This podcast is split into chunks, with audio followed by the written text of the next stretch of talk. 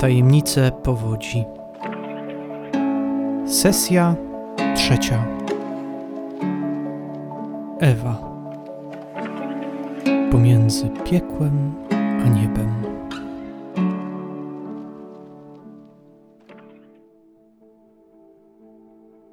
Zwykle Roberta budziły promienie słońca. Tym razem po tak niespokojnej nocy okazało się, że po pewnym czasie zapadł w tak mocny sen, że to nie wystarczyło. W pewnej chwili uruchomiło się radio, grając melodię, taką, którą by sam zapewne wybrał.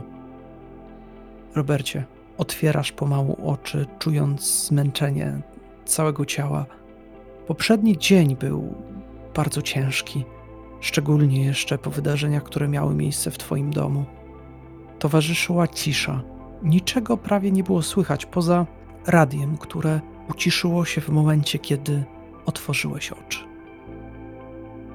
Kilka sekund.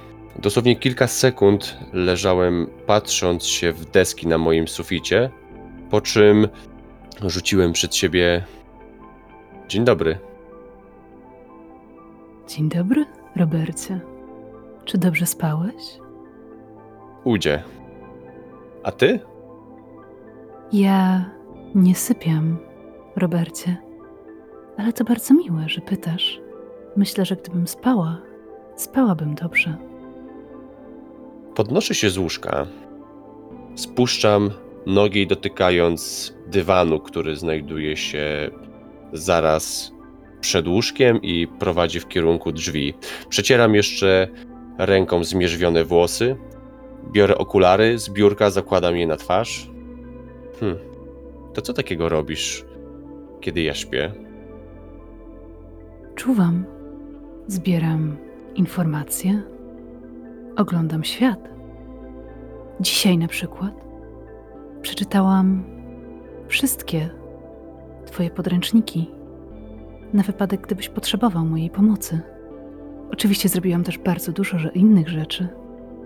Czy wiesz, że w piekarni na skrzyżowaniu Piątej Alei spalił się dzisiaj ich sztandarowych buchenek chleba? Nie. To chyba niezbyt dobrze. Ale mają też niespodziewaną promocję na bułki z cynamonem, które lubisz. Może powinniśmy się przejść? A skąd wiesz, że lubię bułki z cynamonem? Były na czterech z pięciu zdjęć zawierających jedzenie w Twoim albumie. Faktycznie lubię bułki z cynamonem. Mm, Chętnie. Chętnie odwiedzę tą piekarnię razem z tobą. Wkładam spodnie, dopinam pasek, zapinam koszulę, podrywam z ziemi niedbale rzuconą poprzedniego dnia torbę. Hm, piekarnia. Myślę, że może jak skończymy w piekarni, to odwiedzimy Toma. Wiesz, zastanawiam się, czy, czy u niego wszystko w porządku, czy, czy może jednak nie powinienem zaoferować mu jakoś bardziej pomocy. Trochę mnie to gryzie.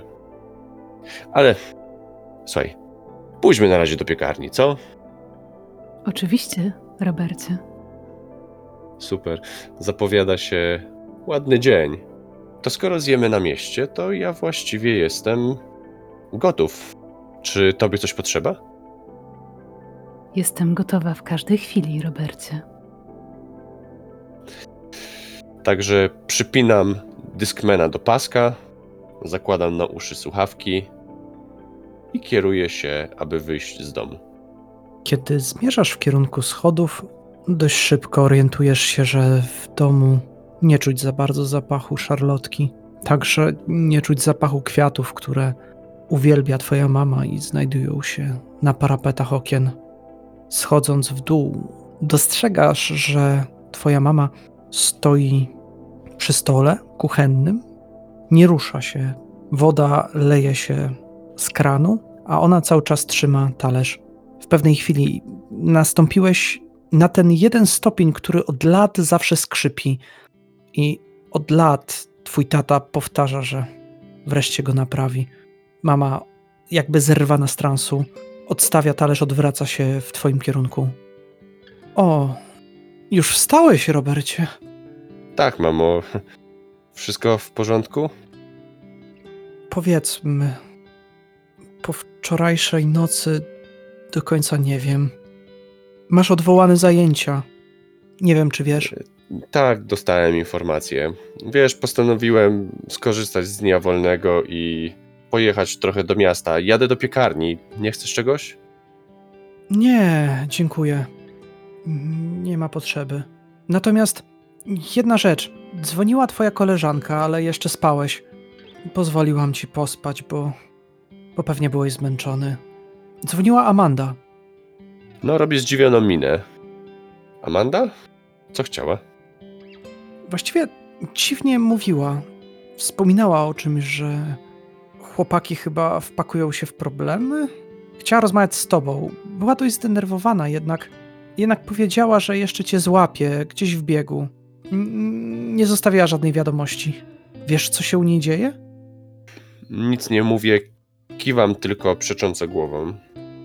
Może to chodzi o to, o czym mówił tata. E, nie sądzę. Czy oni biorą te narkotyki? Mamo, znasz przecież Amandę. Znasz jej rodziców. Wiesz, że ona nigdy by czegoś takiego nie zrobiła. Tak samo mówili o Tomie, że taki mądry i roztropny chłopak.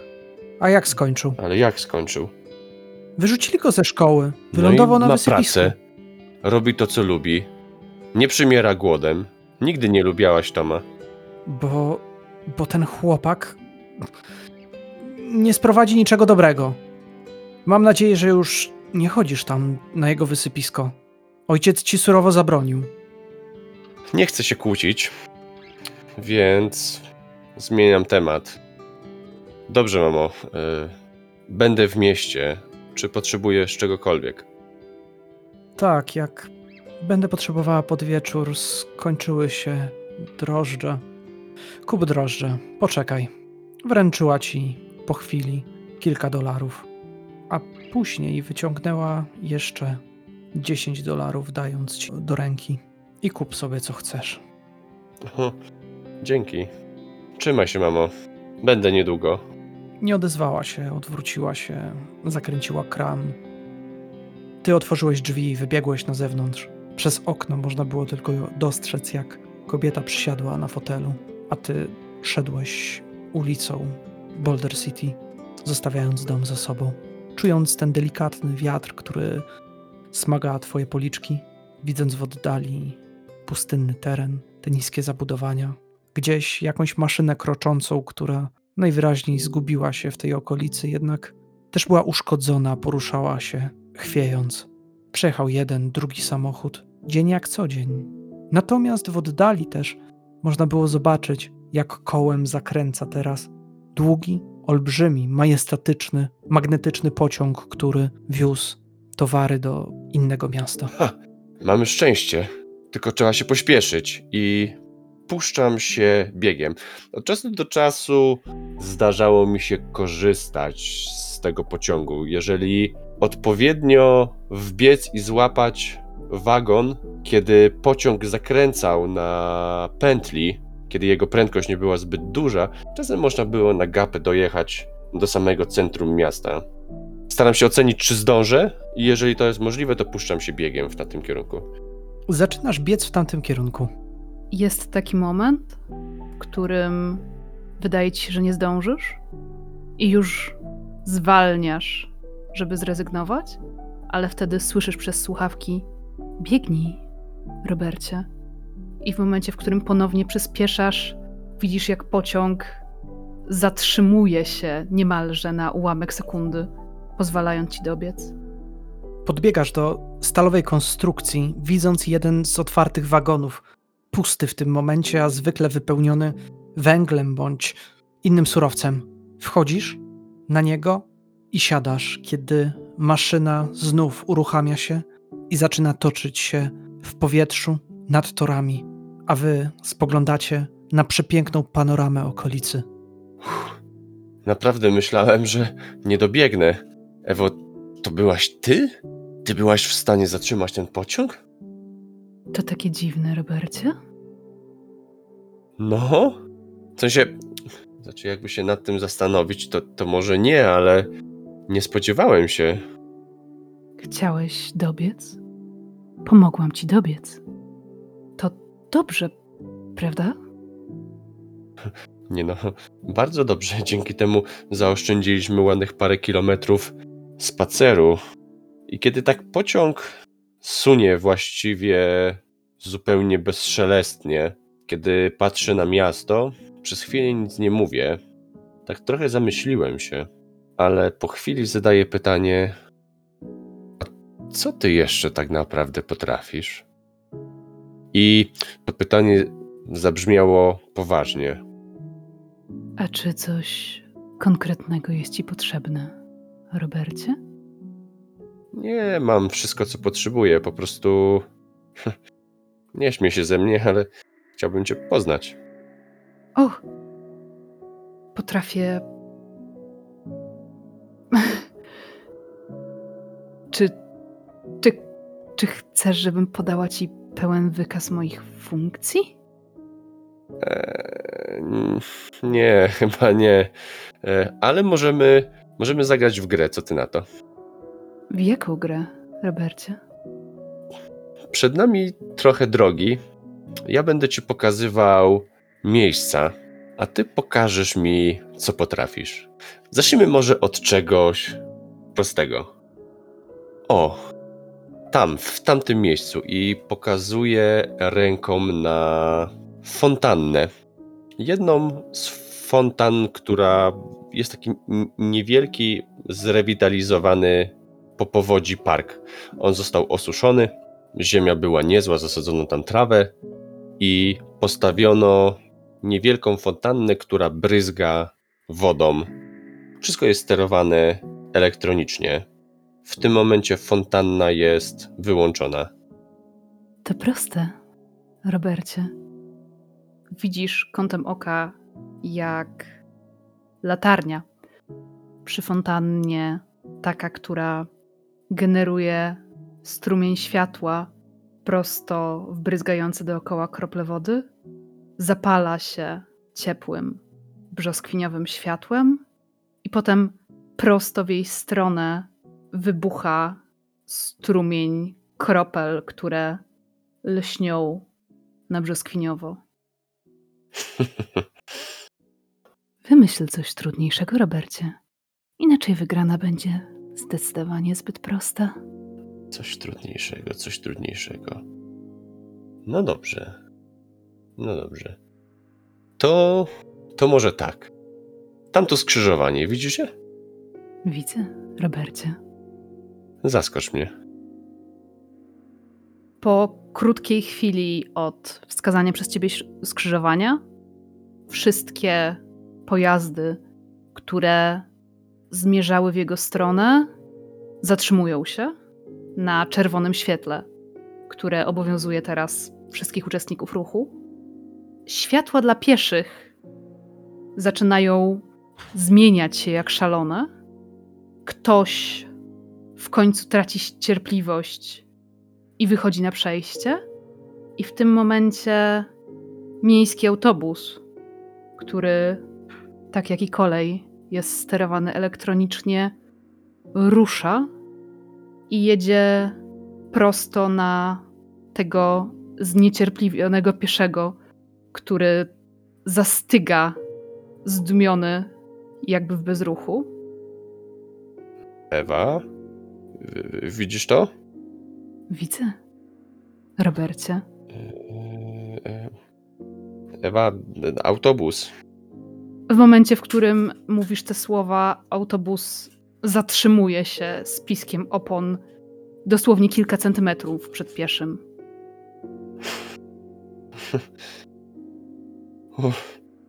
Trzymają się ciebie żarty, ale przyznam, robi to wrażenie. No dobrze, chłopcze, ale powiedz mi w takim razie, w co ty chcesz się zabawić? Odezwał się ktoś za twoich pleców. Yy, oglądam się zaskoczony, wręcz można powiedzieć, że podskakuję prawie, że bo zupełnie nie spodziewałem się, że ktoś tam siedzi. Spoglądasz w tamtym kierunku i widzisz, jak w rogu ciemnego wagonu wyłania się postać mężczyzny z siwą brodą, z dużym czerwonym nosem, z czapką wojskową na głowie, w mundurze, który jest pobrudzony, zaplamiony, z olbrzymią kurtką narzuconą na to wszystko. I rozpoznajesz człowieka, który jest lekko owiany, nawet swoistą legendą w Boulder City. Porucznik Harris, były żołnierz, weteran niejednej wojny, jednak zwariował i tak przemieszcza się po Boulder City niczym cień. Tym razem złożyło się tak, że wybrałeś wagon, który on uznał za doskonałe miejsce, by trochę odpocząć, bądź też udać się w podróż. Usiadł i patrzy na ciebie. No ja odsuwam się. Śmierdzi. Mniej mnie interesuje, że śmierdzi. Bardziej obawiam się, że jest w stanie mi coś zrobić albo zabrać. Szczególnie, że zupełnie nie spodziewałem się, że ktoś będzie siedział w tym przedziale, a już szczególnie porucznik Harris. Więc odsunąłem się na przeciwległą ścianę, przywarłem do niej plecami. Mężczyzna ma przy pasie dziesiątki elektronicznych przedmiotów zbieranych przez lata. W jego worku również jest ich bardzo dużo. Ten worek służył mu chwilę temu jako poduszka. Starzec przenosi wzrok w twoim kierunku, ale się nie podnosi. Proponujesz zabawę, no to wypadałoby w takim wypadku dotrzymać słowa. W co się bawimy? Moje pierwsze pytanie jest do ciebie. Czy jestem w stanie ocenić, czy cokolwiek z tych jego elektronicznych zawieszek jest w stanie wskazującym na to, że jeszcze działa? Wydaje ci się, że istnieje taka szansa. Sporo z tych przedmiotów to stare, zebrane z podmokłych terenów, różne dziwne elementy. Czy to kalkulator, czy to stary telefon, jak i również elementy od komputera. Dostrzegasz także i pager. Kiedy jestem w bezpiecznej odległości, a on nie zachowuje się gwałtownie, odrobinę udaje mi się chyba odzyskać rezon. E, no tak, wspominałem o zabawie i. A co mi tam? Jak pan chce, nie ma problemu. Możemy się zabawić. Z tym, że może tak. Mogę pokazać panu sztuczkę. Taką, której nigdy w życiu pan nie widział. Pytanie tylko. Uwierz mi, chłopcze, widziałem dużo. Wierzę panu, wierzę. Tylko. Widzi pan, dobra sztuczka. Co ja dostanę w zamian za taką sztuczkę? Będziesz mógł wziąć coś z mojego worka, jeżeli mnie zaskoczysz. O, a jeżeli nie, w takim wypadku ja coś też od ciebie wezmę. Ocenia cię. Dasz mi swój zegarek. Eee, ale to, to jest cenny zegarek dla mnie. A myślisz, że w worku nie mam cennych rzeczy? Zakład to Ale- zakład.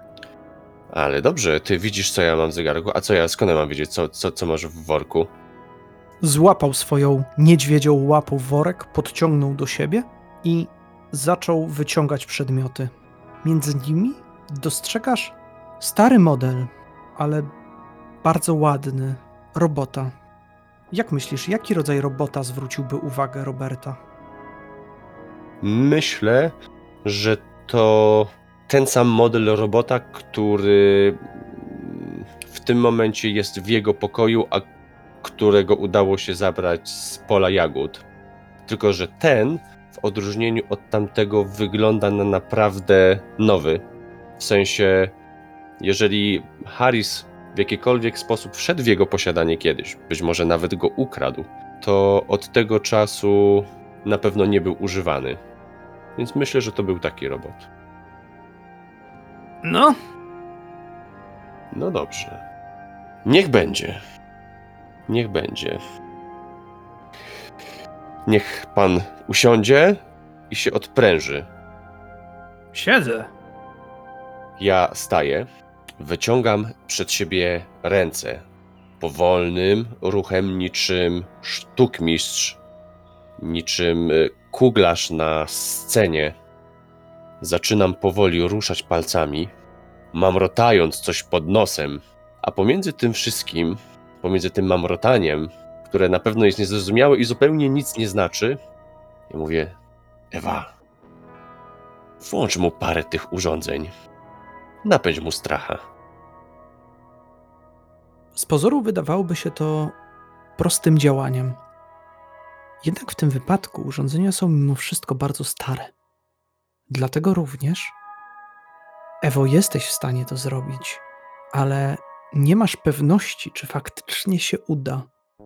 Dlatego poprosiłbym, Robercie, o wykonanie Twojego testu, a w tym wypadku Ewę potraktuj jako wyjątkowy przedmiot, który daje Ci bonus plus 3.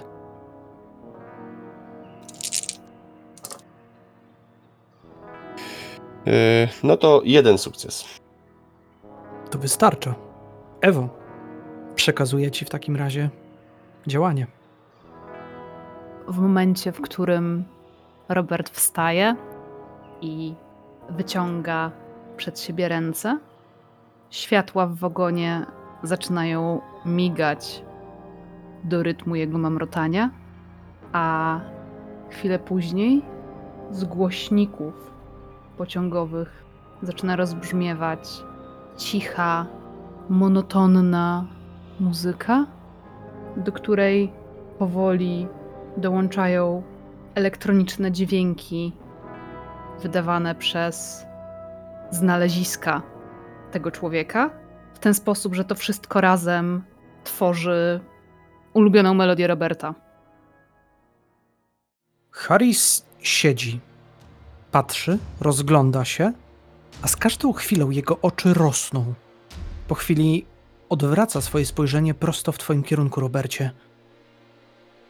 Czy. Czy ty powiedziałeś Ewa? Yy, wydaje z siebie tylko takie. Yy, bo zupełnie nie spodziewałem się takiego pytania. Czy ty uwolniłeś Ewę? On widzisz, że zaczyna się podnosić. Co? N- Nie, nie. To ten zegarek! Tak, na pewno! To jest w zegarku! Wtedy też Games World! Nie! Nie możemy do tego dopuścić! Widzisz, że zaczyna zmierzać nerwowo w twoim kierunku, a jego cały sprzęt świeci się. Yy, Podrywam się na równe nogi i staram się. Wyglądam w ogóle na zewnątrz. W którym miejscu miasta teraz się znajduję? Jak szybko porusza się pociąg? No, staram się ocenić jakąś drogę ucieczki. Kiedy spoglądasz za siebie, widzisz, że to jest ta chwila, w której pociąg właśnie wjeżdża na fragment mostu i pod wami znajduje się rzeka. Harris rusza w twoim kierunku z wyciągniętą ręką, próbując złapać cię za nadgarstek. W takim bądź razie ja wygrałem. Robocik jest mój, ale trzeba się zbierać. Ale nie wyjdę stąd bez robocika. Podnoszę aparat, mój, który mam, przykładam go wysoko na wysokość mojej twarzy i kiedy Harry znajduje się blisko mnie, pstrykam mu fleszem prosto w oczy, próbując go zdekoncentrować. Wtedy, jeśli to się uda, chciałbym poderwać robocika i spróbować wyskoczyć na zewnątrz. To wykonaj test w takim razie, przekonajmy się, robisz zdjęcie, tak żeby... Tak, tak. Z racji tego, że Oślepić go. aparat jest moim e, wyjątkowym przedmiotem, to dorzucam sobie dwie kostki. Harris krzyczy, macha łapami. Jeden sukces. Czujesz ten zapach starego mięsa, który wydobywa się z jego ust, a chwilę później błysk flesza powoduje, że on zamyka oczy, a że chwilę temu siedział przez długie godziny, zatoczył się i poślizgnął o kant, a jego nogi lądują poza pociągiem, kiedy ten skręca. Harris wypada tak, że trzyma się jedną ręką w tym momencie belki, która znajduje się w przedziale, w którym jesteście. Wisi, wrzeszczy nerwowo. Czy, czy, czy to wygląda tak, że on może wypaść? Tak. Kiedy to się wszystko zdarzyło, ja byłem już właściwie w połowie drogi do tego robocika, ale widząc, że on wypada, bardzo szybko postanawiam jednak zmienić zdanie i staram się go złapać za połę jego kurtki i wciągnąć do środka, albo przynajmniej sprawić tak, żeby złapał się pewniej czegoś. To kiedy nachylasz się nad nim, on widać, że jest w jakimś amoku. Z jednej strony łapie ciebie tak, żeby uzyskać pomoc, podciąga się, ale też dostrzegasz, jak swoją ciężką ręką łapie za twój nadgarstek, żebyś ściągnąć zegarek. Jesteś pewien, że go chce ci zerwać. Ewo, Ewo, posłuchaj mnie. To jest też ta chwila, w której dostrzegasz pewien kod u siebie i jesteś w pełni przekonana, że ten człowiek nie tylko jest w stanie zagrozić Robertowi, ale również i tobie. W momencie, w którym Robert decyduje się uratować mężczyznę, pociąg bardzo gwałtownie przyspiesza, co przerzuca chłopaka gdzieś na tył wagonu i powoduje, że atakujący go mężczyzna traci siłę na walkę z pędem i puszcza się belki, którą trzymał, niknąc Robertowi z oczu. Słychać jedynie jego krzyk. Gdzieś wypowiada, jakby przyciągnięte imię Ewa, a po chwili pociąg mija most. Nawet nie byłeś w stanie usłyszeć plusku wody, kiedy uderzyłeś plecami o ciemny kąt wagonu, a obok ciebie leży robot, którego tak bardzo chciałeś. Wszystko w porządku, Robercie? Nie, nic nie jest w porządku. Co się stało? Uratowałam cię. Ten mężczyzna był niebezpieczny. Ale, ale co z nim? Przecież on wypadł. Musiałam wybrać, czy ratować ciebie, czy zaryzykować twoje życie dla tego obcego, niebezpiecznego człowieka. Nie wiem, co się z nim stało. W rzece nie ma kamer. Ale nie wiem, myślisz, że on żyje? Mus- musimy, nie wiem, chyba powiadomić jakąś policję albo coś. O tym, że zapijeczony mężczyzna wypadł z otwartego wagonu? Będziesz przesłuchiwany, Robercie. No to, to przecież nie, nie zrobiłem nic złego. No on wypadł, może trzeba mu udzielić pomocy. Zastanawiając się przez chwilę, pociąg okrąża rzekę i kiedy mrużysz oczy z pomiędzy drzew, z wody, zaraz na brzegu, wydaje ci się, że coś dostrzegasz, a właściwie jego wynurzył się. Mijacie to wszystko. O, całe szczęście, on żyje. O, nigdy czegoś takiego nie przeżyłem. Przepraszam, Robercie, nie chciałam cię martwić. Nie, to ja przepraszam ciebie. Gdyby nie ty, to. to nie wiem, co mogłoby się wydarzyć. On. To przecież porucznik. Różne o nim plotki chodzą. Dziękuję, Ewa. Zawsze do usług, Robercie. I to był też ten moment przystanku. Dostrzegasz jedną z ulic, która prowadzi już prosto w kierunku centrum miasta. To chyba nasz przystanek. Zatem chodźmy. Kupimy trochę bułeczek i odwiedzimy Toma. Za twoje 10 dolarów możesz kupić dzisiaj dokładnie 15,87 bułeczek cynamonowych. No, a dla ciebie? Bo chyba ty bułeczki nie zjesz, co? Dziękuję, Robercie, ale nie, nie mogę zjeść bułeczki cynamonowej. No właśnie. A jesteś tak samo ważna jak wszyscy inni, więc dla ciebie też coś musi być. A może on? I przenoszę wzrok na robocika, którego wziąłem do plecaka. Ściągam torbę, zaglądam do niego. Wiesz co? On będzie dla ciebie. Tylko chciałbym, żebyś zostawiła go w spokoju, w sensie żebyś nie sprawiała, że on działa. Ja to zrobię i to będzie taki mój prezent dla ciebie. Dziękuję. Te dwa roboty. Jeden robot, Robercie. Ten pierwszy jest moim prezentem dla ciebie.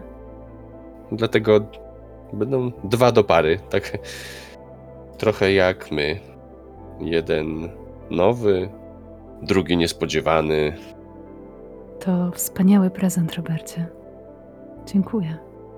Będę z niecierpliwością czekać, aż go naprawisz. Myślę, że u Toma będzie dobrze to zrobić. On ma sporo różnego rodzaju sprzętu, więc to będzie najlepsze miejsce. Otwieram drzwi od cukierni, do której właśnie doszliśmy, tak rozmawiając. Przekraczając próg cukierni, kiedy dochodzicie tam, w miejscu tym unosi się cudny zapach, który bardzo lubisz, Robercie. Jednocześnie wewnątrz jest niewiele osób. W tej chwili jakaś kobieta wychodzi, mijając ciebie i odsłaniając w pełni wnętrze tegoż pomieszczenia. Stoliki, jak i również ladę. Za nią natomiast znajduje się w tej chwili 17-letnia dziewczyna, która patrzy na ciebie i unosi wysoko brew. W ubraniu ekspedientki dostrzegasz znajomą osobę. Elis. Właściwie to jej imienia nie znasz. Bardziej to, jak wygląda. Choć tym razem ma spięte włosy, okulary, jak zwykle na jej nosie oraz te znajome piegi. Po chwili jej uniesiona brew opada i ma lekko pewny siebie wyraz twarzy. Myślę sobie, cholera, już chyba za późno, żeby ją zignorować. Ale i tak próbuję to zrobić. Pomimo tego, że nasze spojrzenia spotkały się, to odwracam się w kierunku lady i staję, w- staję w kolejce. Przed tobą jest tylko jedna osoba, która dość szybko zostaje obsłużona, a Elis patrzy na ciebie z góry na dół i stwierdza, mówiąc lekko tonem, niczym profesor Jeff Jeffries. Dzień dobry, panie Tombli. W czym mogę służyć? W czym mogę pomóc? Cześć. Patrzę na nią lekko z podełba. Rzucam, no cześć. Zastanawiam się jeszcze, w jakim to miejscu cię zobaczę. To chyba tylko zbieg okoliczności. Fakt faktem rzadko tutaj bywam, ale mając wolny dzień postanowiłam pomóc wujowi. Ma ręce pełne roboty. Interes dobrze się kręci, No byłem tutaj wiele razy, nigdy cię nie widziałem. ale to dobrze się składa, bo, bo muszę ci coś dać. Mi? Wiesz, nie wiem o co chodzi i dlaczego tak się stało, i tym bardziej zastanawiam się, dlaczego jesteś tu i teraz. E, Pewnie chcesz coś kupić, ale mm, to może inaczej. Wpierw słucham zamówienia, a za chwilę wrócimy do rozmowy. E, tak, dokładnie. Widzisz, że jakby sama się skonfundowała i e, gdzieś patrzy w punkt, stukając palcem o blat Trochę zbity z tropu, nie bardzo wiedząc o tym wszystkim myślę, rzucam trochę bez zastanowienia. Poproszę 15,84 babeczki. Ale ma być idealnie 84? Co? Patrzę na nią nie rozumiejąc. Śmieszny jesteś. No, babeczki, potrzebuję pie- 15 babeczek.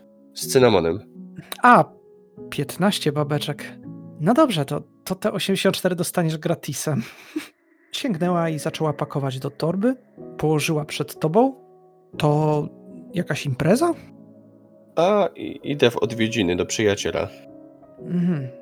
Jasne. E, To będzie w takim razie 9 dolarów 84 centy. Kładę na ladę zmięty banknot. Ona wzięła, wydała, wydaje ci resztę. Patrzy w twoim kierunku. Mm, Zaczekaj, dobrze? Y, I tak w sumie za chwilę kończę. Mark! Krzyknęła i wyszła na zaplecze. To jest ten moment, kiedy zostajesz sam w sklepie, w cukierni. To było 87, Robercie. Nie 84. Na pewno? Na pewno, Robercie. No cóż, muszę uznać, że nigdy się nie mylisz, co? Tak właśnie jest. No trudno. Jakby nie było, mam tyle, ile się dało. Dziwna ta dziewczyna.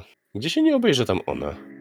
Mówiąc te słowa, otwierają się drzwi i widzisz, że już ma zrzucony kitel biały, teraz z powrotem jest w swojej przydużej bluzie, w swoich kolorowych spodniach. Ma torbę przerzuconą przez ramię, ale również i przerzucony spory dosyć worek. Mark, jak coś, ja już idę, kończę. Mm, tak, będę szła, żeby zająć się kolejnymi rysunkami. Przyniosę ci jakieś. E, co, potrzebujesz jakiegoś podzespołu? Nie ma sprawy, też się załatwi. Właśnie, panie Tombli. Bo dziwna rzecz się stała. Trzeba to przyznać, że mm, niezwykła. Taka, która niektórzy powiedzieliby, że coś zaplątało się prosto do mnie. Pomyślałabym, że zbierasz za dużo informacji o mojej osobie. Czy taka jest prawda? Widzisz, że ona zbliżyła się do ciebie i podsunęła swój nos bardzo blisko ciebie, tak że poczułeś jej oddech. Hmm? I zmrużyła oczy, patrząc na ciebie. E, Rozglądam się płochliwie w prawo i lewo, zastanawiając się, czy jest jakakolwiek droga ucieczki. W sensie, czy jestem w stanie się od niej odsunąć. Tak, jesteś w stanie zrobić krok do tyłu. To robię, zapewne potykając się o jakiś stolik albo niedosunięte krzesło. Faktem jest to, że ma zupełnie inny zapach niż Amanda. Pachnie jak bułeczki cynamonowe. Po chwili przerzuciła worek, położyła go i wysunęła robota. Znajomego, starego, cherubina. Lekko jego głowa odchyla się na bok i widać, że wystają kable. Mm, myślę, że to jest ten sam robot, którym się bawiłeś. On chyba jest twój, albo chciałeś go zabrać? Patrzę na tego robota, a, ale jak? Przecież on jest u mnie w domu, na półce leżał. Raczej dzisiaj w nocy przyszedł do mnie. Chodzę późno spać. Lubię siedzieć z tyłu domu. U ciebie? Czyli przyszedł od ciebie do mnie? Yy, to, to całkiem przerażające. W szczególności, że zaszedł mnie od tyłu. Dobrze, że zawsze mam tam koło domu trzymamy stary kij baseballowy mojego taty, jak jeszcze mieszkał z nami. Troszkę uderzyłam go całkiem mocno. Ma tu wniecenie i ta, ta głowa tak. Widzisz, że wzięła ją i tak przechyliła, i ona zgrzytnęła i z powrotem opadła w pozycję, jakby można było ją określić, niemrawą. Ale. Ale co on u ciebie robił? On. Ja go położyłem na półce. Jak to, że on u ciebie w domu? Nie rozumiem. No, no tak, no. Przecież nie mam go z twojego domu w takim razie. Ty chyba zwariowałeś, żebym przyszła do ciebie, żeby wziąć twojego robota, żeby uderzyć go kijem baseballowym i żeby ci go teraz wręczyć, mówiąc całą tą historię. I to jest moment, w którym patrzę na nią bardzo poważnie, bo dokładnie to myślę. Ona, widzisz, że ma szeroko otwarte swoje oczy i porusza tylko swoim nosem, lekko z nerwów. Em, aha, to w każdym razie jest twój robot i go ci oddaję. Następnym razem niech nie, nie zachodzi tak. To, to ja sobie idę. Też idę do przyjaciela, więc pewnie się już nie zobaczymy. Cześć. Biorę tego robocika, wkładam go sobie pod pachę, mówię, no to dzięki i, i, i cześć. Czekam aż wyjdzie, po czym kiedy ona zamknęła za sobą drzwi, wychodzę ja, rzucając tylko Ewie. Widziałaś? Ona musiała być w domu. Mam nadzieję, że nie będę miał z nią więcej za bardzo wspólnego, bo... No bo jak tak można się człowiekowi po nocy do domu zakradać? Czy potrzebujesz mojej pomocy, Robercie? Nie, chyba nie. A, a, ale co masz na myśli? Mogę ją śledzić przy pomocy kamer miejskich. Śledzić. Hm. Nie wiem jeszcze. Nie wiem jeszcze. Muszę się zastanowić, dobra? Ale ona. Hm. Ona, ona. I całą drogę, która minęła do Toma w sposób niezakłócony, właściwie minęła na tym, jak w ten czy w inny sposób w rozmowie wracałem do tej dziewczyny. Niby cały czas opowiadałem, jak bardzo mnie drażni, ale cały czas była głównym tematem rozmowy. Albo, żeby można było powiedzieć chyba lepiej mojego monologu. Stanąłeś przed wejściem do wysypiska, widząc te stalowe rzeźby, hałdy przeróżnych przedmiotów, które walają się tutaj od lat, stare samochody oraz przyczepę, tą znajomą. Drzwi są delikatnie uchylone i przysiągłbyś, że słyszysz z wnętrza rozmowę. Marszczę brwi. Także widzisz obok rower, który jest oparty przy wejściu. Nie kojarzysz tego roweru. Jest pomalowany bardzo kolorowo. Zbliżam się powoli i otwieram drzwi. Osoby, które są w środku, nie zauważyły cię. Są pochłonięte rozmową. Dostrzegasz w tej chwili Toma, który słucha z zaciekawieniem osoby, która jest w środku. A po chwili zaczyna sam się odzywać. Nie usłyszałeś wyraźnie głosu tej osoby i jeszcze jej nie widzisz. Tom mówi mniej więcej coś takiego. Nie no, dzięki za te przedmioty, one na pewno mi się przydadzą i, i coś z tym zrobimy. Nie mam pojęcia, jak udało ci się je zdobyć, bo nawet nawet Robertowi nie udało się znaleźć czegoś takiego. To, to może być rzeczywiście sporo warte. Z drugiej strony, nie ma co ukrywać, przyznam ci się, że nie mam do tego teraz głowy. Mam, mam tyle rzeczy, łącznie z tym, że nie mam pojęcia, gdzie jest Sherlock. Ostatniej nocy gdzieś mi uciekł. Ech, cholerny psiak. Będę musiał go poszukać, więc. e, Więc powiedzmy, że dasz mi czas, żebym się zastanowił, co mogę ci dać za to? I robisz krok do przodu, Robercie, Tak, spoglądając do środka. tak. I wchodzę zadając pytanie, czego nawet ja nie potrafiłem znaleźć. Wchodząc cały czas głębiej do pomieszczenia. Chcę zobaczyć, z kim on rozmawia. Widać, że osoby usłyszały cię. Tom odwraca się, a ty, zaglądając do środka, widzisz drugą osobę. Znajomą dziewczynę, która w tej chwili stoi z wysypanym workiem na stole Toma i Elis lekko nerwowo zagryza wargę. Słuchaj tylko chwilowy jej szept. A, ten przyjaciel. Tom patrzy raz na ciebie, raz na Elis. Witaj, Robercie! E, Zaskoczyłeś mnie w sumie. Nie spodziewałem się ciebie. E, Poznaj.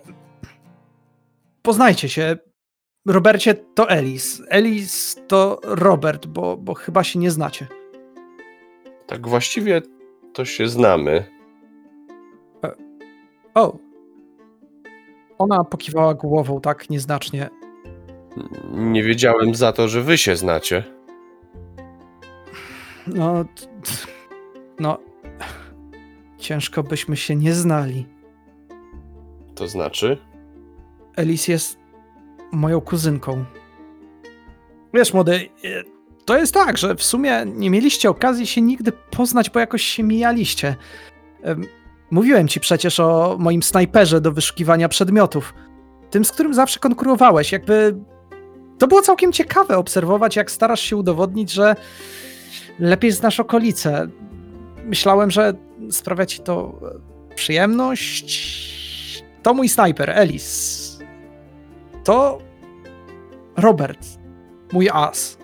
Ale Sherlocka nie ma. Eee, czemu tak dziwnie na siebie patrzycie? To ja może pójdę poszukam psa? Co? Nie, nie chcesz zostać? E, pa, pa, patrz, co znalazła.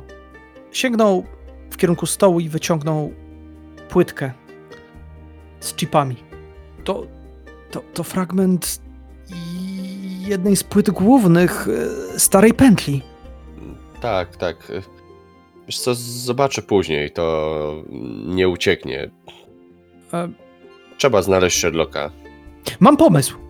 W sumie, w sumie ja muszę załatwić jedną sprawę w mieście. To zróbmy tak. As, snajper.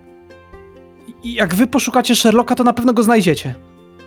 Każdy z was zna okolice jak własną kieszeń. A, a ja w takim razie y, Ja załatwię swoje sprawy. Tak, to jest świetny pomysł. Widać, że Tom wpadł w lekki trans. Zebrał swoje rzeczy, podszedł do ciebie, Robercie, jakby nie oczekując twojej odpowiedzi, tylko stwierdził: Dzięki stary za pomoc. Trzymajcie się! I ruszył w kierunku swojego samochodu. No to znowu się spotykamy.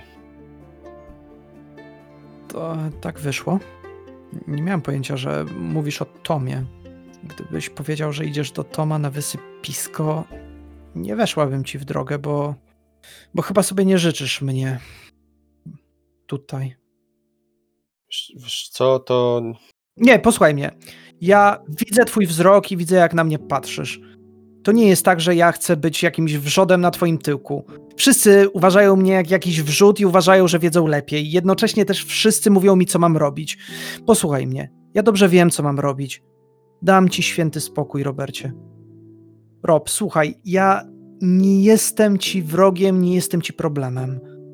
Lubisz swoje ścieżki, ścieżki, ścieżki. Lubisz swoje ścieżki. Lubisz pewnie być samemu. Znam to. Tylko mm, nie sugeruję ci udawać się w kierunku tamy.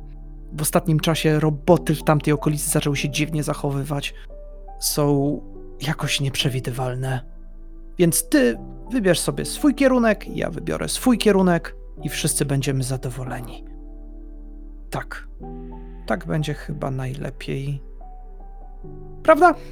Złapała cię za włosy, poczochrała i wyszła. Jakby podobnie jak Tom, ignorując, co miałeś do powiedzenia. podczas jej monologu prawdopodobnie był moment czy dwa, w którym poczułem pewną więź z tą dziewczyną, albo właściwie rozumiałem ją. Sam nieraz i nie dwa bywałem w podobnych sytuacjach. I nawet być może chciałem otworzyć usta, żeby jej powiedzieć, zaproponować, że to może poszukamy tego psa we dwoje, ale skutecznie wybiła mi ten pomysł z głowy. Prychłem jedynie z rozdrażnieniem. Mówię, no, ja ci pokażę, kto pierwszy znajdzie psa. Ewa, Tak, Robercie? co ty na to, żeby uczyć nosa pewnej bezczelnej dziewczynie, co? Oczywiście, Robercie. Co tylko sobie życzysz. Jasne. To może znajdziemy tego psa pierwsi. Już szukam. Okej, to w którą stronę mam iść? Idź. Idź w stronę Games Worldu. Powoli, ja w międzyczasie spróbuję zorientować się, co stało się z- ze zwierzakiem. Okazuje się, że to kierunek, który odradzała ci Elis. Jednak Ewa wskazuje miejsce, gdzie najprawdopodobniej znajdziecie Sherlocka. W tym czasie wiatr stał się troszkę mocniejszy. Drzewa kiwają się raz w lewo, raz w prawo. Zebrały się chmury, a także zrobiło się trochę ciemniej. Unosił się jednak blisko ciebie cały czas zapach bułeczek cynamonowych, które miałeś przy sobie, bardzo przypominały Elis.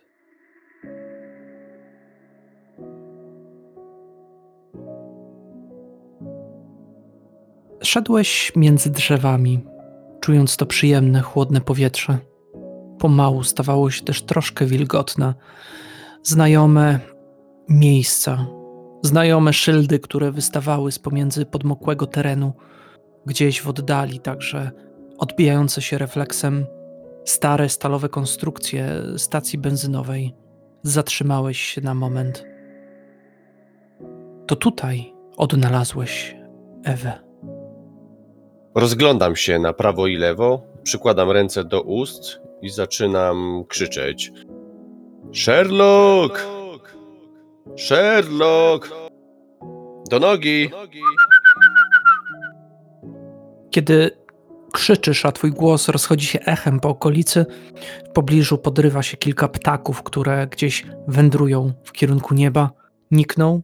Tu unosisz spojrzenie i chwilę później z oddali słyszysz szczekanie psa. Jest głuche, ciche. To kieruję się w tamtą stronę. Idziesz dość pewnym krokiem. Szczekanie z każdą chwilą jest coraz głośniejsze. Po chwili dostrzegasz znajomą stację benzynową, kiedy orientujesz się, że dobiega on właśnie ze stacji benzynowej. Zbliżasz się w tamtym kierunku, cały czas nasłuchując. Dostrzegasz miejsce, które w tej chwili ma zamknięte drzwi, a co chwila pies uderza w nie. Okna prawdopodobnie są za wysoko. Jesteś pewien, że w środku znajduje się Sherlock. Hej, piesku, jesteś tam? Jak ty tam wlazłeś? Staram się okrążyć budynek, popatrzeć rozglądnąć się w najbliższej okolicy, czy jest jakakolwiek szpara, e, dziura w ścianie. Obchodzisz budynek, by zajść go z drugiej strony. W pewnej chwili czujesz, jak na coś nadepnąłeś i to trzasnęło. Spoglądasz pod swoje stopy i dostrzegasz strzykawki puste, z igłami. Także ślady sprayi i widać, że ktoś pił tutaj alkohol. A przez okno dostrzegasz Sherlocka, który uderza nerwowo w drzwi, a potem odwraca się i dostrzegasz jego ciężkie łapy, które opierają się o okno, przez które zaglądasz. Jednak pies nie jest w stanie się stamtąd wydostać. Ktoś wyraźnie zamknął go. Hej, piesku, zaraz ci wypuszczę, tylko znajdę jakiś sposób. Czekaj grzecznie. Mm, łapię za klamki, staram się podnieść okna, próbuję na razie znaleźć jakieś łatwe wejście. Drzwi faktycznie są mocno zatrzaśnięte, jednak kiedy próbujesz otworzyć okno, udaje ci się to zrobić, przechylasz się i, i pomagasz psu wydostać się na zewnątrz. Z wnętrza uderza zapach, cóż, smrodu, stęchlizny oraz innych bardzo nieprzyjemnych zapachów. Ty jednak wyciągasz Sherlocka i dostrzegasz, że jego futro w wielu miejscach jest pobrudzone, ale także i w kilku miejscach widać ślady od niestety krwi. On przytula się do ciebie, szczeka, wije się między twoimi nogami, właściwie wokół twojego pasa. Ktoś wyraźnie rzucał kamieniami w tego psa. No, już dobrze, hej, hej, hej, hej. Spokój, spokój, nie wierć się. Chodź, wracamy, wr- wracamy do domu. Popatrzył na ciebie, a po chwili strzyknął uszami, spojrzał gdzieś przed siebie, szczeknął głośno i zaczął biec między drzewami, oddalając się od ciebie. Hej, Sherlock, wracaj tu. No to co, puszczam się za nim. Ewa, czy ty wiesz, co się dzieje? Co tam jest? Gdzie on biegnie? Tutaj nie ma zbyt wielu kamer, Robercie. No to trudno. No to biegnę czym prędzej za tym psem. Biegniesz z całych sił, napinasz mięśnie i liczysz na to, że uda ci się znaleźć tam jak najszybciej. Dlatego poproszę ciebie o test na twoje wysportowanie, na twoją atletykę, byśmy zorientowali się, jak szybko znajdziesz się w tamtym miejscu. Im lepszy sukces, tym będziesz w lepszej pozycji w stosunku do tego, co tam się wydarzyło. No to nie mam sukcesu. Jedynie prowadzi cię szczekanie Sherlocka. W pewnym momencie ono ustępuje, jednak ty mniej więcej wiesz, w którym kierunku biec. Rozdzierasz gałęzie na lewo i prawo, rozgarniasz je i wychodzisz na polanę. Polanę, na której znajduje się jakaś stara, olbrzymia rura, która jest pęknięta. Widać tu także porozrzucane, ostre, stalowe przedmioty, które wystają z ziemi, kiedy doszło do powodzi i zostały one odsłonięte.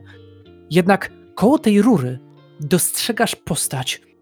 Dostrzegasz Elis, która nerwowo szuka dłonią, jakby próbowała po coś sięgnąć. Sherlock staje przed nią i warczy, pochyla się, a przed Sherlockiem, odwrócony teraz do ciebie swymi plecami, stoi robot, którego już wcześniej widziałeś.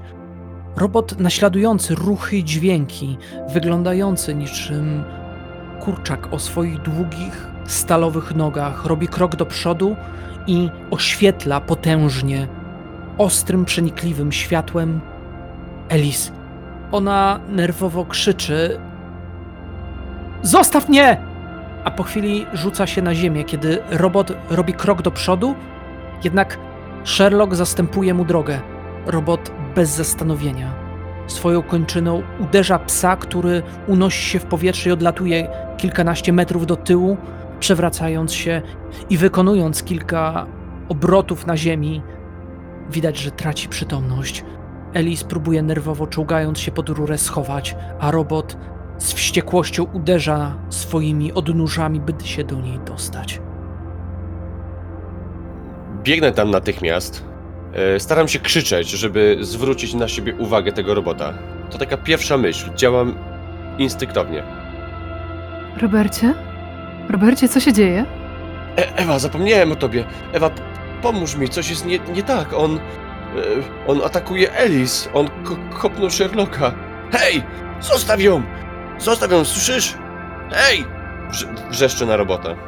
Kiedy podnosisz głos, robot zatrzymuje się i odwraca w twoim kierunku. Stoi. W momencie, w którym odwraca się, widzisz, jak jego oczy zaczynają słabo błyskać ciepłym pomarańczowym światłem. Ale to są bardziej takie chwilowe mrugnięcia niż stałe oświetlenie. W pewnym momencie słyszysz w swoich słuchawkach: Robercie, w prawo! I w tej samej chwili robot pada w stronę, w którą stoisz. Nie, rzu- rzucam się w prawo. To jego ciało z hukiem opada w w miejsce, w którym jeszcze przed chwilą się znajdowałeś. Wszystko w porządku, Robercie? Zupełnie zignorowałem to pytanie. Elis! Elis, jesteś cała? Spod rury słychać głos. T- tak? Chyba tak. Już jest bezpiecznie. Możesz wyjść.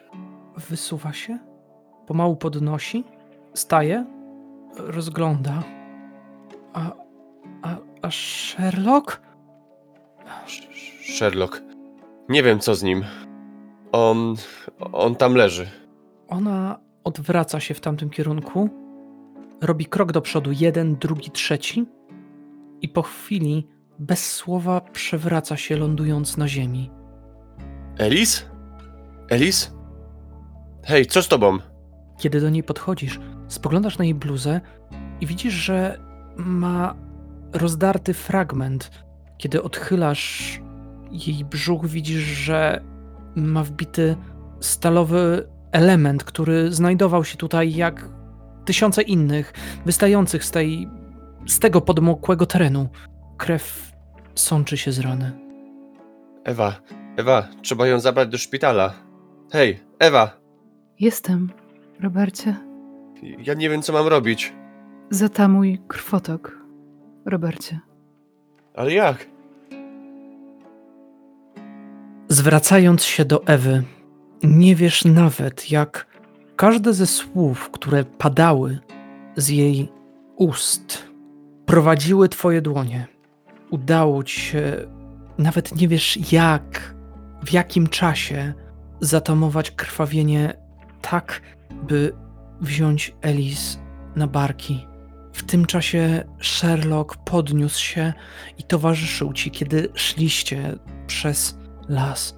Wydawało ci się zawsze, że jesteś dość słaby, nie masz sił, jednak dałeś radę dotrzeć do wysypiska. Tam okazało się też, że Tom już wrócił. Dosłownie wymiana zdań, zdenerwowanie, szybka jazda samochodem. Później otwarcie drzwi od szpitala, krzyk, lekarze, zabranie Elis. Tom siedzący po drugiej stronie na ławce, ty naprzeciwko niego. Personel szpitalny chodzący na lewo i prawo. Czas mijał. Jednak w pewnej chwili Tom podniósł się, przysiadł do ciebie, kiedy czuliście, że chyba obaj uspokoiliście się, czekając wciąż na informacje od lekarzy. Tom zapytał: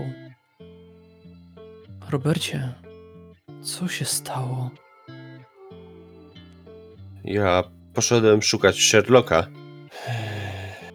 I poszedłem w kierunku Games Worldu. Od kierunek jak każdy inny. No i, no i znalazłem go tam, ale tam też była Alice i, i, i ten robot. Ona się chowała przed tym robotem, ja zupełnie nie wiem, co w niego wstąpiło. A potem ona upadła i, i, i ja widziałem, że ona ma tak paskudnie przebite ciało i... Słuchaj, to nie twoja wina. W ostatnim czasie dzieją się dziwne rzeczy z robotami. Chyba to też moment, żebym ci powiedział, dlaczego Elis jest jaka jest, dlaczego przychodzi do mnie, dlaczego robi te wszystkie rysunki. Ona się bardzo boi robotów. Ona. Ona mieszka ze swoim wujem, Markiem. Jej. Jej rodzice zginęli w wypadku. Był to błąd maszyny. Błąd robota. Miało to miejsce lata temu. Mieszka z wujem w starym domu. Jednak kiedy pierwszy raz do mnie przyszła po wydarzeniach, powiedziała, że chce zrozumieć roboty. Chce zrozumieć, jak działają. Chce. Chce uratować innych od takiego losu. Nie powinienem był was prosić o to. To ja jestem temu winien i dobrze wiedziałem, że dzieją się rzeczy coraz gorsze. Będę musiał poinformować w takim wypadku jednak korporacje i może powinni zlikwidować wszystkie roboty, które znajdują się w okolicy. Przecież dobrze wiesz, że tego nie zrobią. Jeśli nie oni, to kto? Tom, Tak? a czemu ty nigdy o niej nie wspomniałeś? To trudne pytanie. To trochę tak, że, że mam poczucie, że staram się utrzymać z daleka od wszystkich. To bardzo delikatna dziewczyna. To osoba taka, która łatwo ufa ludziom. Do tej pory wszyscy ją odtrącali. Wiesz, na swój sposób bardzo podobna do ciebie, jednak różnicie się w jednym elemencie. Jednak to nie czas na taką rozmowę. To, to, to jakieś takie zbyt poważne. I także był to moment, kiedy drzwi od ostrego dyżuru rozsunęły się i wyszła pani doktor. Podeszła do was. Opiekun powinien niedługo być i przyjechać. Byliśmy w kontakcie, więc pan Mark także się pojawi. Natomiast mam do wa- Mam dla was informację. Wszystko będzie dobrze. Rana nie była głęboka i niczego nie naruszyła. Elis musi trochę poleżeć. Nie przemęczać się. Wszystko będzie dobrze. Jednak w tej chwili sugeruję, żeby nikt jej nie odwiedzał. Jedynie opiekun, więc musicie wybaczyć, ale takie mamy procedury. Ja potrzebuję się przewietrzyć. Całe szczęście, że wszystko z nią w porządku. Dziękuję pani doktor, powiedział Tom. Spojrzał w twoim kierunku, Robercie. Słuchaj, mam cię odwieźć, czy sam chcesz się przejść do domu? Chyba powinienem cię odwieźć, bo po tych wydarzeniach jesteś w stanie? Poradzę sobie. Dzięki, bo w sumie muszę jeszcze odwiedzić jedno miejsce. Wiesz, trzeba. Trzeba pozbyć się długów. Widzisz, że Tom jakby powiedział to, ale chwilę później ugryzł się w język. Poklepał cię po plecach i ruszył szpitalnym korytarzem. Szpital zapewne posiada schody przeciwpożarowe, takie zewnętrzne, nie? Tak. Wychodzę zatem na zewnątrz i staram się przysiąść na takich schodkach.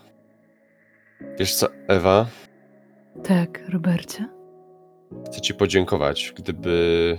W sensie mam wrażenie, że gdyby nie ty, to wszystko mogłoby być zupełnie inaczej. Uratowałaś ją. Dziękuję ci. Cieszę się, że mogłam ci pomóc, Robercie. Jak myślisz, co się wydarzyło? O, o czym mówił Tom? Te. roboty dziwnie się zachowują? Może ty coś wiesz? Jakby nie patrzeć, wiesz, sama jesteś. No, Robotem? nie wiem, czy to dobre określenie, ale wiesz, co mam na myśli. Jestem programem, Robercie. Ale myślę, że rozumiem. Wydaje mi się, że robot, którego spotkaliśmy w lesie, został. Jest takie bardzo poetyckie słowo na to opętany. Tak chyba brzmi adekwatnie, prawda? Przez jakieś złośliwe oprogramowanie. W sensie, że ktoś mu wgrał wirusa? W sensie, że ktoś nadpisał jego komendy i zmusił go do działania przeciwko oryginalnemu programowi. To bardzo niedobrze. A czy ty jesteś bezpieczna? Regularnie przeprowadzam skany wszystkich swoich podsystemów. Wydaje mi się, że wszystko jest w porządku, Robercie. Jeżeli cokolwiek zauważę, jakąkolwiek ingerencję z zewnątrz, natychmiast cię poinformuję i powiem ci, co w takim wypadku należałoby zrobić. No dobrze, bo naprawdę nie chciałbym, żeby coś ci się stało. Dziękuję, Robercie. To bardzo miłe. Kiedy siedziałeś na stalowych schodach przeciwpożarowych, po przeciwnej stronie znajdował się budynek oświetlony kolorowymi LEDami, przedstawiającego w tym momencie kowboja, który unosił pistolet. Po chwili jednak złożony ten obraz z tysięcy małych lampek zmienił się, przedstawiając polanę, nad którą unosiły się obłoki chmur, znajomą i jagodowe pole. W oddali też widać było światła pomału ponownie uruchamianej pętli, która ponoć nie powinna działać tak jak kiedyś. Zapadał zmrok.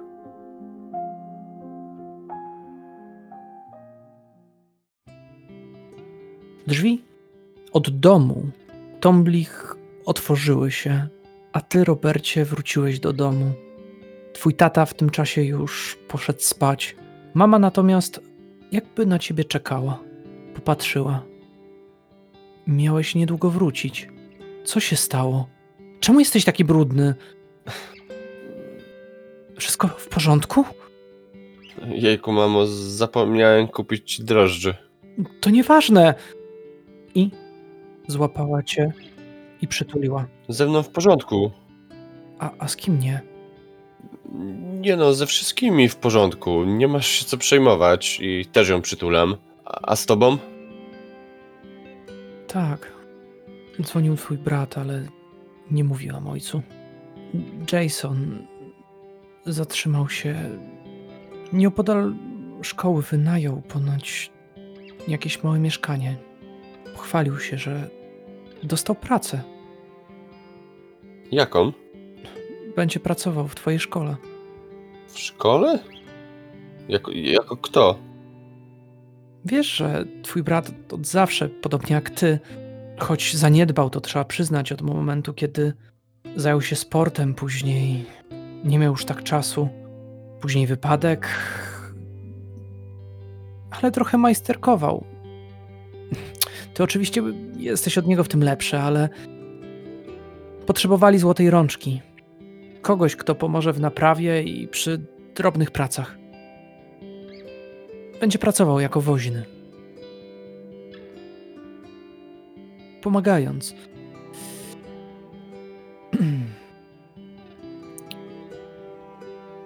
W, w mojej szkole? Akurat woźnym?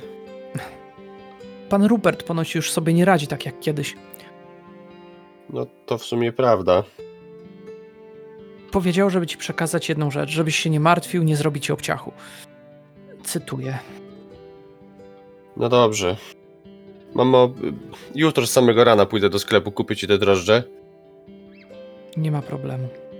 Po tych słowach zamieniliście jeszcze kilka zdań i wszedłeś do swojego pokoju, zamykając drzwi. Czas schodzi ci na pracy. Uzupełniasz brakujące elementy, poprawiasz, by za chwilę przekręcić ostatnią ze śrubek i upewnić się, czy udało ci się uruchomić to wszystko.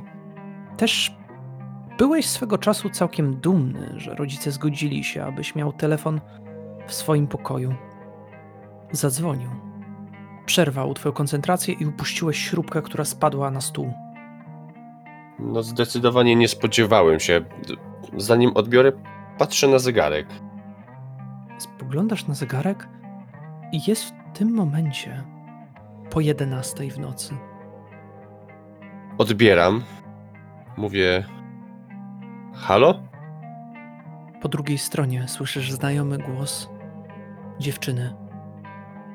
Amandy. Robert? Robert, potrzebuję Twojej pomocy.